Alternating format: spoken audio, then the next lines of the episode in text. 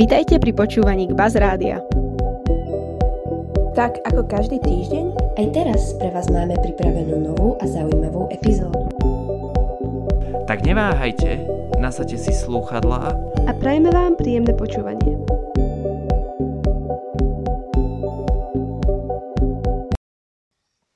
Undoubtedly, one of the greatest love stories of all the time is Shakespeare's timeless tale of love, tragedy, and fate, Romeo and Juliet. These two star-crossed lovers come from two foreign families, the Montagues and the Capulets. Long story short, at the very beginning, when these two characters meet for the first time, they immediately fall in love. Very short after that, they decide to get married and at the end, they both die. They were never meant to have a happily ever after. They were meant to meet a tragic end. Juliet drinks sleeping draught that will make her seem dead, and when Romeo hears about it, he takes his poison and dies. When Juliet wakes up from her drug coma, she discovers her beloved partner dead. Life doesn't make any sense without him, so she stabs herself. The deaths of their children lead the foreign families to finally make peace. Shakespeare wasn't the originator of the Romeo and Juliet story. There were several earlier versions and references but Shakespeare's closest source material was a long form poem by Arthur Brooke. Where Brooke's poem had the story played out over several months and served as a warning for young people to obey their parents, Shakespeare compacted the action into less than one week and removed the judgment of its two central characters. The original title of the play was the most excellent and lamentable tragedy of Romeo and Juliet.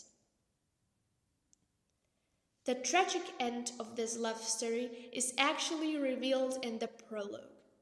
In sentences such as a pair of star-crossed lovers take their life, or the fearful passage of their death-marked love.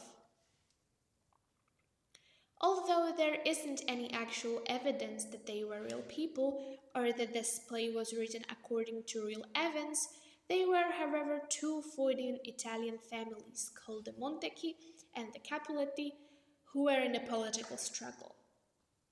These names were likely to be Shakespeare's inspiration for the names Capulet and Montague. Romeo and Juliet was set in Italy, in the city of Verona. However, historians think it is very unlikely that Shakespeare ever went to Italy or visited Verona. The word Romeo has some special place in our everyday vocabulary. In the modern lexicon, it means a man that is being a lover of women, or the definition of which is of a male romantic. We know that Romeo and Juliet are a young couple in love. But do we know how old they were?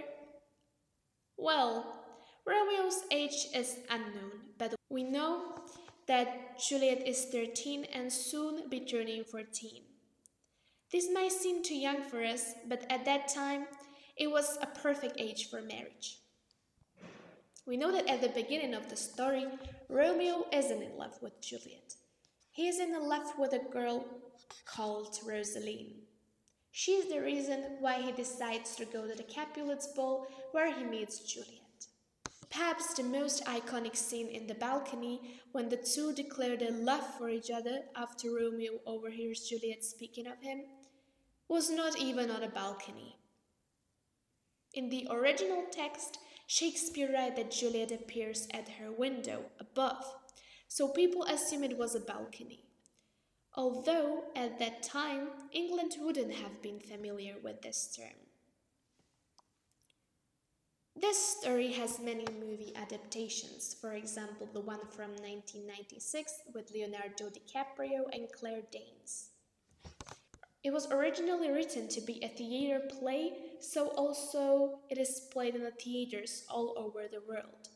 But the topic of two fighting families um, was some kind of inspiration for other movies such as The Lion King 2 or The West Side Story. There was a bronze statue of Juliet built in the 1970s.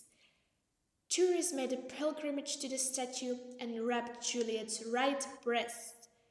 They thought that if they do so, Juliet will give them some kind of luck in love.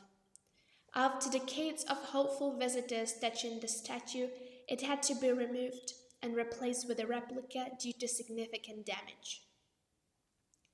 There is a house in the Verona that has been designed as Juliet's house. This house was supposed to be the house of the politician from the Capulets family I mentioned before. Thousands of tourists visit Juliet's house every year, many sticking letters there. Uh, they wrote to Juliet on the wall below her famous balcony. Each year, thousands of love letters are sent to this house on Valentine's Day. The best love letter is awarded a prize during a special ceremony. And as today is the Valentine's Day, please tell your partner, your beloved one, how much you love them. Show them your affection towards them, give them a hug, say them something romantic. Just simply make their day better. But another reminder is don't do it just on Valentine's Day. Do it on every single day possible. Every time you get a chance, remind them how much you love them. Thank you for listening to my podcast. I hope you liked that. And stay tuned to Gabaz Radio.